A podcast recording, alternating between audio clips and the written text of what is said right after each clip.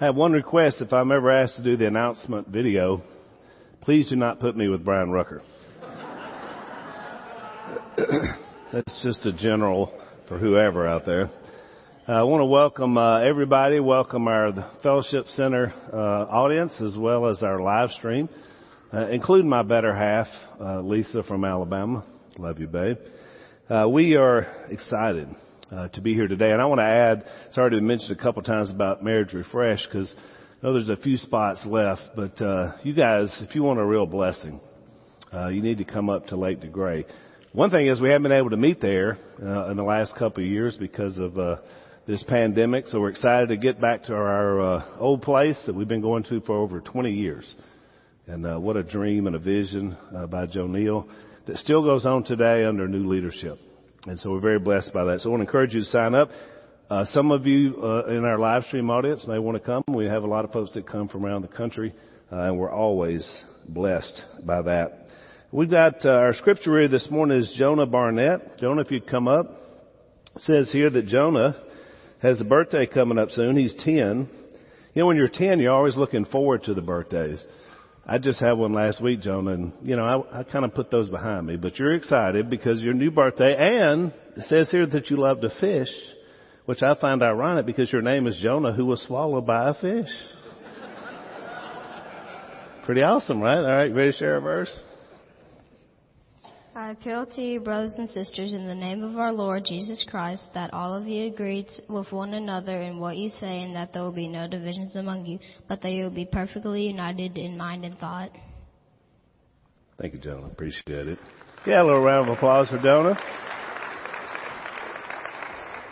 Jonah, may you continue to catch the fish and them not catch you.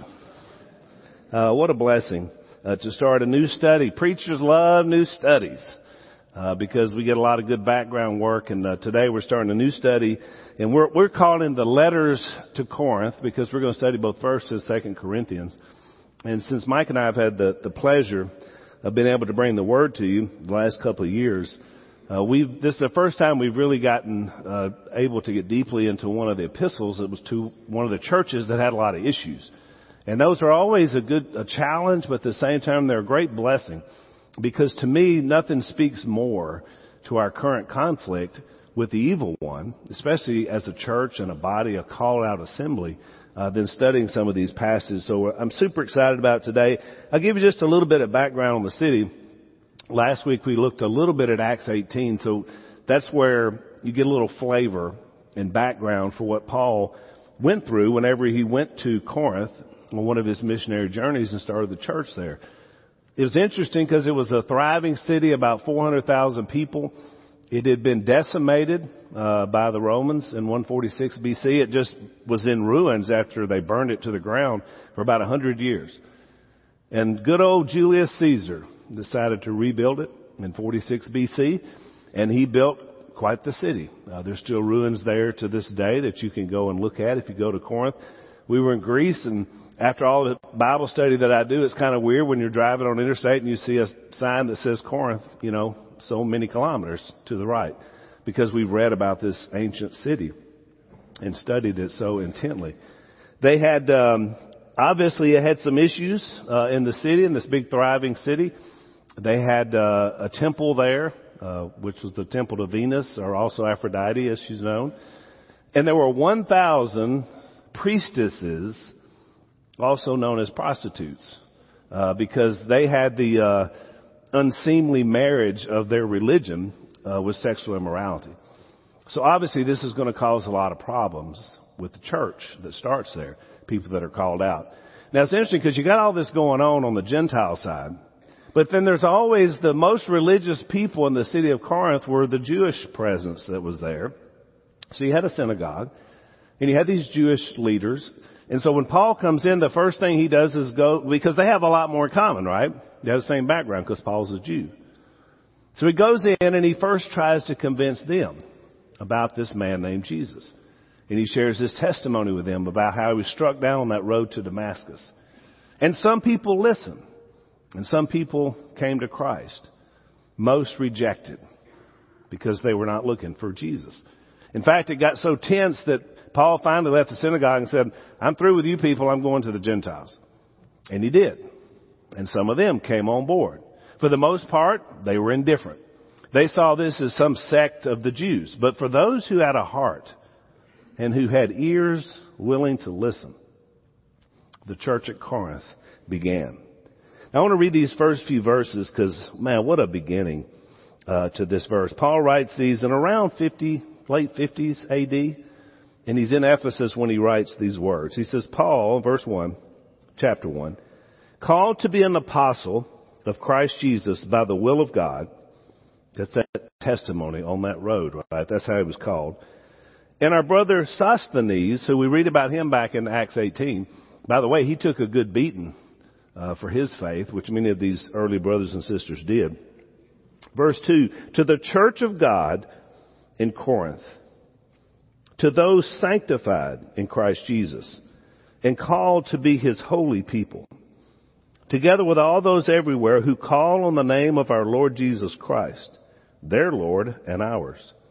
Grace and peace to you from God our Father and the Lord Jesus Christ. Now, those of us that have read a lot in 1 Corinthians, we know this church had a lot of problems. And I, and I described some of the reasons why. The culture they came from caused a lot of issues for this church. They had a lot of infighting, division, we'll talk about later. They were imperfect. But I got news for you folks. We're all imperfect. Every church is imperfect. No church has all the answers. No church has everything right. And so that was the same thing with this church. And I love the way he starts it. Because knowing the things he's going to have to try to challenge them on, he's going to use some challenging language. He starts out by telling who they are. A sanctified and holy people. The Greek word is hagios. Set apart. Legit. Acceptable. Sacred. Purified from sin. Now if I put that on your resume, would that make you feel good? I love being purified from sin, set apart and holy. And how did they get this way? Because they were such good people?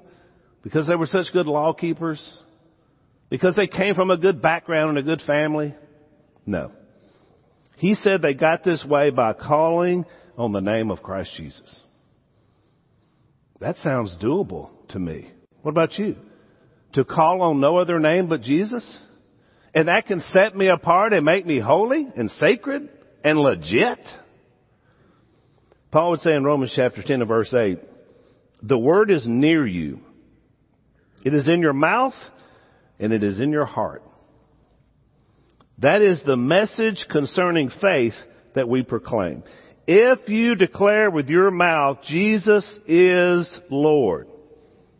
And we see it day in and day out, do we not? Week in and week out people stand behind me and say, Jesus is Lord. And believe in your heart that God raised him from the dead, you will be saved. No ifs, ands, or buts. No additions or takeaway.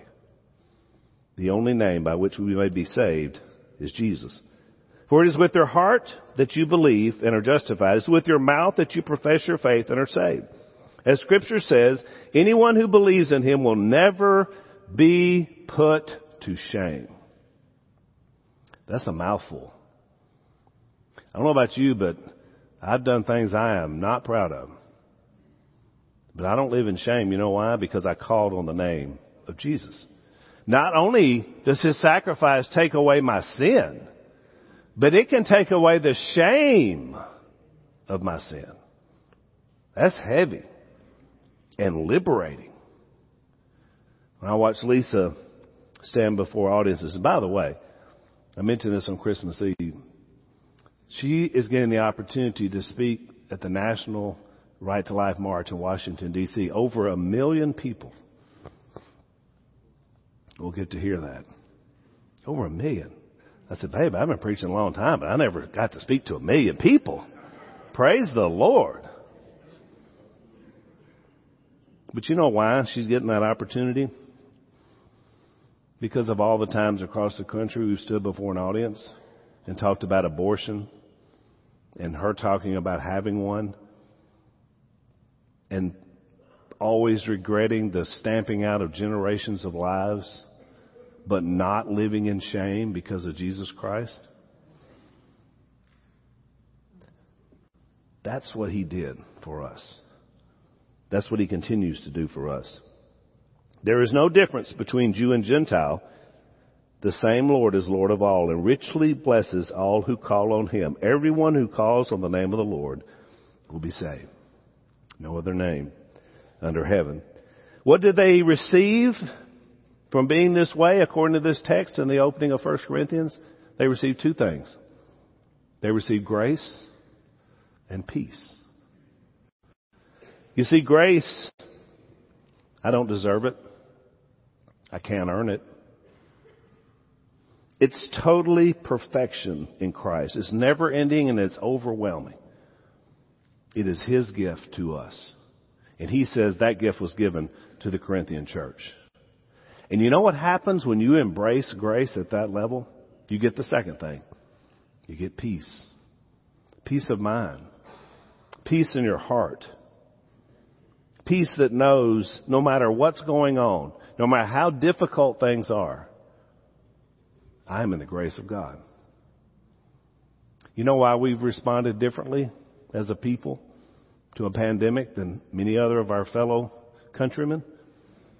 Because of grace and peace. We don't have to live in fear of anything, including death. Why?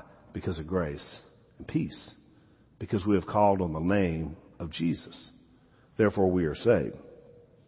He would go on to say in verse 4, I always thank my God for you because of His grace given you in Christ Jesus. So now he's going to tell them about some of the things that grace now gives us. There are gifts that come as a result.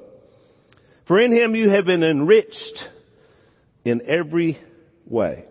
So you see the first two you get are gratitude. He said, I always thank God for you. Living a life of gratitude. Our booking agent lives in north of Nashville, and her name is Gloria. I call her Gloria the Glorifier. She sent out an email recently to all those who are, you know, in their business. And I had, I, did, I had not heard this before, but her house was destroyed by the tornadoes that went through last month. And she was describing the terrified, I'm terrified of tornadoes, just so you know.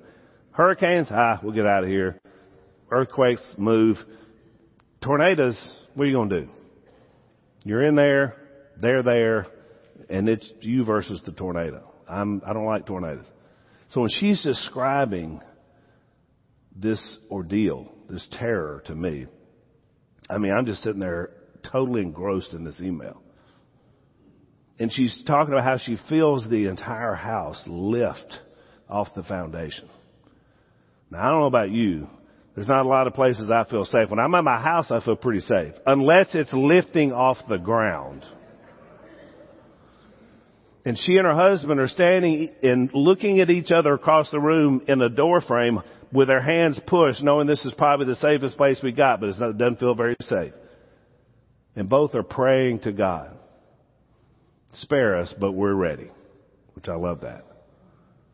That house goes up, moves about 10 foot off the foundation, and goes back down again. In that process, of course, it jammed every door. So they're going now, there's a gas leak, and they can hear it and smell it, so they're trying to get out of their own house. And they're trapped. And they found one broken window. And they managed to get themselves and their pooch out the window. And she says the next day in the light of day, of course it's pouring down rain when they go out and they're outside and they can tell there's destruction, but it's dark. And the next day, of course, when the light shines, you realize how bad it really is. And I love what she said. She said, I'm so thankful to God for that broken window that allowed us to escape. If they'd gone out either door, they would have been injured because of all the debris. You see, sometimes we look at the doorway we think is the way to go, and God says, No, I got a broken window right over here. Now that's an attitude of gratitude. Most of us would say, what a terrible thing. You just lived through this terrible crisis and this tornado. But she says, thank God for a broken window. Because it provided a path to safety. That's what he's talking about here. The way to live. And he says, when you live that way, you will be enriched. Now in our culture, when we hear anything that includes the word rich in it, we typically think of possessions, right? Riches. But these, this enrichment that you get from God is so much more powerful. Remember the story of Matthew 19 when the rich young ruler was there and man, he said, he was a good guy. He was a law keeper. He was someone that other people looked up to. And he said, I'm still lacking something. What do I need to be perfect? And Jesus said, sell, give, and follow me. Only one name we can be saved. Only one way to be truly enriched. That's in Christ. I love Paul's description of himself in 2 Corinthians 6 verse 10. He said, I am sorrowful, yet always rejoicing. I'm poor, yet making many rich. And he doesn't mean money. I have nothing, and yet I possess everything. Don't you love that? I mean, you look around, we're a pretty ragtag group here in West Monroe. We don't have a lot, but we possess everything. You know why? Because we know the name and we call on it. Because we know the broken windows that lead us to salvation because you live in gratitude. You can look at this life in two ways. Always what you don't have or how bad things are or how grateful you are for what God gives you. Even in the struggle, even in the illness, even in the difficulty, especially during those times. Some of the greatest people I know are ones who are struggling the mightiest because they give glory to God. That's what I want to be when I grow up. He says you're enriched by speech and knowledge and confirmation in who Christ is by his testimony. You have spiritual gifts. You have an eagerness to use them. You stand firm and you stand blameless until the day of judgment. All this, this church possessed. And we know they had a lot of problems. And so do we. And then the last two, and we sang about this morning here in the acapella service. We have the faithfulness of the Father and we have fellowship with the Son. And you, you know how both of those are given to us? By the power of the Holy Spirit. That's how we know how faithful God is. And that's how we know that Jesus, like he told the disciples in John 14 through 16, he would never leave us. He would always be there through his Spirit. Wow. I mean, I just, I really want to end the sermon here because it's so good. You know, pretty, pretty good. We'll do just as I am. Maybe sing kumbaya, love one another, go home feeling good. Unfortunately, this church was challenged, and so are we. Because imagine having all that that I just mentioned, all those blessings, all that realization, and still not loving your brother or your sister. Still following your human desires. He says in verse 10, and this is really the theme in most of Corinthians, in my opinion, that there's a challenge to being unified. He says in verse 10, I appeal to you brothers and sisters in the name of our Lord Jesus Christ that all of you agree with one another in what you say and that there be no divisions among you, but that you may be perfectly united in mind and thought. Now I've already said we're imperfect. So how could we possibly be perfectly united? It's only going to be through Jesus. When I stand in front of a couple and I talk to them about the unity of being a husband and a wife, I always mention that there's no way they can do this on their own. They're too different. They come from different backgrounds. They're, you're bringing in all this stuff together. So if it's up to you, it'll never be as unified as it should be. But when Jesus gets involved, you can find perfect unity in imperfect people. And that's the answer, of course, for them. My brothers and sisters, verse 10, some from Chloe's household have informed me that there are quarrels among you. What I mean is this. One of you says, I follow Paul. Another says, I follow Apollos. Another says, I follow Cephas, Peter. And here's what's bad. Another says, I follow Christ. You see, they were doing just what they had always seen done. Because people in this city, they would say, well, who do you follow? Well, I follow this God and I follow that God. Well, I'm going down to the temple of Venus. I'm going to follow them. So the church was taking on those same practices. And Paul said, no, no, no. Verse 13, is Christ divided? Was Paul crucified for you? Don't say you follow me. This isn't the church of Paul. All I did was get struck down on the road. Were you baptized in the name of Paul? God forbid. I thank God that I did not baptize any of you except Crispus and Gaius, two of the early leaders. So no one can say that you were baptized in my name. He doesn't want that. And you know, this happened all throughout Acts. People wanted to worship Paul and he said, no, no, no, no, no. I'm not worthy of any worship. Then he gives us a parenthetical thought in verse 16. He says, well, yes, I also baptized the household of Stephanas, but beyond that, I don't remember if I baptized anybody else. I love it. It's just like a little thought, like we would say, right? Oh yeah, there's them. What's his point? It's not us, the individual. It's who we serve. It's the only one that can save us. So you see what happens. They get distracted. You take your eyes off of Jesus, you're distracted. Now the divisions come in because when you're distracted, you start saying, well, I don't know, I don't like everything that guy says, but I seem to like what this guy says. And then after these divisions, now we got disunity. We're having quarrels and fights. My guy's better.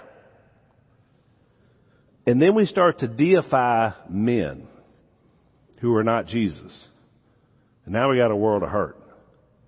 Because what that's doing is that's bringing now doubt into our conversion of Jesus. And you say, could that ever happen today? It happens all the time. Some demigod who's very talented self-proclaims that he'll lead you to the promised land. People fall in behind. Man, this guy is great. He's challenging me. He loves me and listen to him. And all of a sudden we find out having an affair with the church secretary. He's just like everybody else, a sinner. And so then they fall apart. They lose their faith. He says in verse 17, a key verse, For Christ did not send me to baptize, meaning to create my own following, but to preach the gospel, not with words of human wisdom, lest the cross be emptied of its power. That's a powerful statement. I told Mike this week when I was studying, I cringed when I read that verse. I look back on my own life as a young minister, all the seminars that I used to go to and every way to try to carefully craft the gospel message so I could be gospel salesman of the year. I mean, I didn't look at it that way then, but looking back I realized the power's in the cross, in Jesus. Not how slick Al is, or how much you think you can know, or we're going to put it in a marketing plan. No. No marketing plan, no strategery can take away your sins. Only Jesus can do that. And if the cross of Christ isn't enough to get your attention and cause you to want to be transformed, then nothing else I can say will matter. No matter how much you like me, no matter how much you like my style and my personality, it's never about me. It's only about the cross. And however you get that information from whomever the messenger is. I saw this happen to dad. Obviously dad's led a lot of people to Christ because he's been a consistent proclaimer. One day he came up to the gate out there and somebody had built a little shrine there by the gate to him. And he said, Al, this ain't good. It ain't about Phil. He quit baptizing people. He lets Sistrunk and the other guys do it because he says, you're not baptized into Phil. You're baptized into Christ. I mean, that literally happened to him. That's exactly what was going on here. And you can see the kind of problems that it can pretend for the church. He said in Hebrews 12:2, the Hebrew writer, "Let us fix our eyes on Jesus, the author and perfecter of our faith, who for the joy set before him endured the cross, scorning its shame." Remember all that shame I talked about a minute ago? He took all that on him at the cross. And of course that's enough. In chapter 1 verse 18 through chapter 2 and 3, he's going to give us the two things, the Corinthian church, but also to us. Really the two things, the two power cells I call it, that allow us to be unified. And they're simple, and yet they're very difficult to live out. The first one starts in verse 18, and it is quite simply the message of the cross. That's what brings salvation. The second thing he's going to talk about in chapter 2, which I'll go into much more next week, is the wisdom of the Holy Spirit. That's about transformation. So we have two things at work here. We have the thing that can save you, the message of the cross of Jesus, and the thing that can transform you, the wisdom that comes from an indwelling Holy Spirit. That's going to be his point to the Corinthian church. If you got nothing else out of everything I said today, get that. That's your power cells. And it's better to have both. Can a plane fly with one engine? They tell me yes. I don't want to try it. Do you? It's like the old joke with the captain comes on, there's four engines. He said, I'm sorry folks, one engine has gone out. We're going to be delayed about 20 minutes getting to our destination. Then he comes back on and says the second engine has gone out. We're going to be 45 minutes delayed. Then he comes on and says the third engine has gone out. It's going to be an hour and 15 minutes. Guy leans over to the guy next to him and says, if that fourth engine goes out, we're going to be up here all day.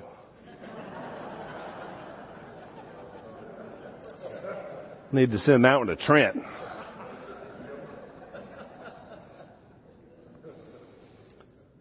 I'm going to read this to you and then I'm going to wrap up for today because I've got a lot more to say about this next week.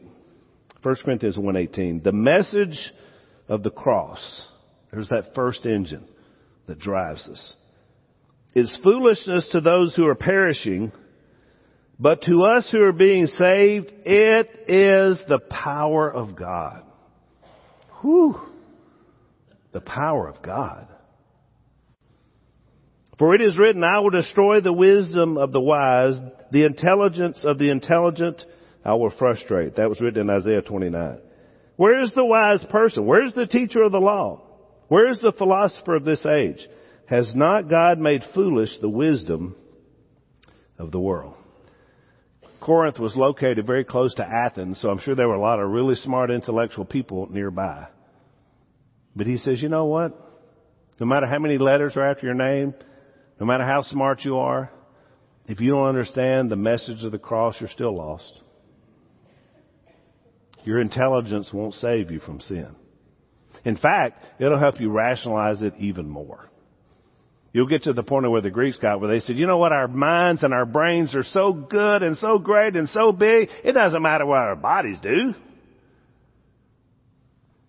Until you died of syphilis at, you know, 30 in your sins. Maybe it did matter.